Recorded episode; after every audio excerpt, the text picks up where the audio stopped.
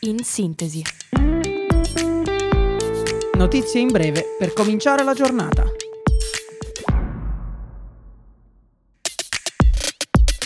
Buongiorno a tutti e ben ritrovati da Radio Yulm. Io sono Francesca e questo è In Sintesi. Ecco le principali notizie di oggi, martedì 24 ottobre 2023. L'Iran ha minacciato di attaccare la città di Haifa, Israele. Si teme un possibile allargamento del conflitto.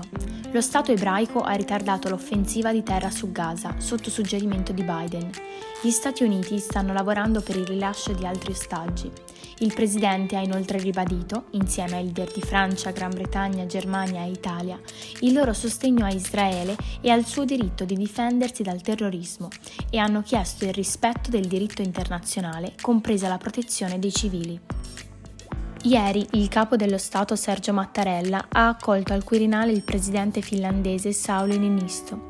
Nel colloquio, durato circa un'ora, Mattarella ha sostenuto che i comportamenti come l'aggressione della Russia e la violenza di Hamas innescano una spirale di violenze e dimostrano che il mondo è cambiato in peggio i due capi dello Stato hanno poi confermato la necessità di continuare a sostenere l'Ucraina sotto ogni profilo, perché in questo modo si difende la pace, ha dichiarato Mattarella al termine dell'incontro.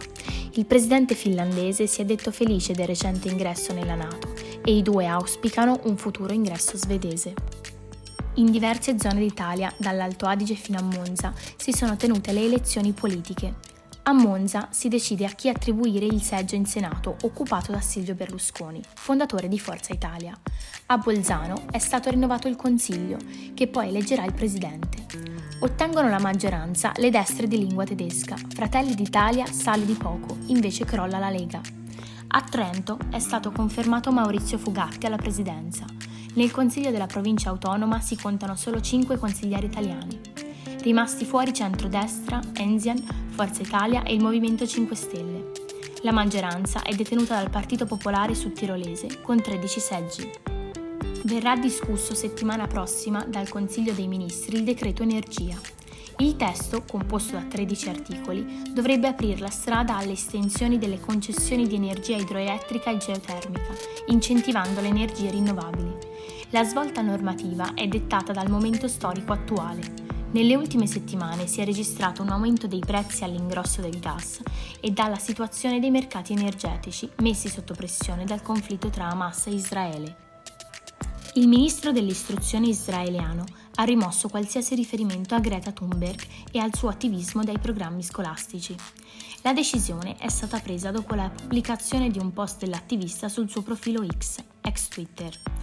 La ragazza ha pubblicato un'immagine raffigurante quattro ragazze, tra cui Greta, con in mano un cartello ciascuna. Sui cartelloni erano scritte frasi come Stand with Gaza o Free Palestine. La Serie A sarà visibile solo su Sky e DAZN fino al 2029. I club hanno assegnato i diritti TV del campionato italiano alle due piattaforme.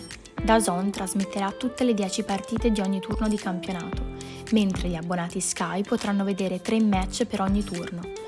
17 sono stati i voti favorevoli rispetto ai tre voti contrari di De Laurentiis per il Napoli, Iervolino per la Salernitana e Giuliani per il Cagliari. Oggi è la prima giornata del ciclo di incontri su Medea in Yulm. Alle 15 infatti, in aula seminari, Rosaria Lorusso, poeta e performer, leggerà dei brani dal suo libro Una Medea. La seconda giornata si terrà il 16 novembre e la terza il 27 novembre 2023. Le giornate avranno una prospettiva multi e interdisciplinare e cross-culturale che, mettendo in luce le diverse figure del materno, consentirà di leggere le dinamiche conflittuali del presente sul ruolo della donna. Queste le principali notizie della giornata. L'appuntamento con In Sintesi è a domani alle 8, sempre su Radio Yum. Un saluto.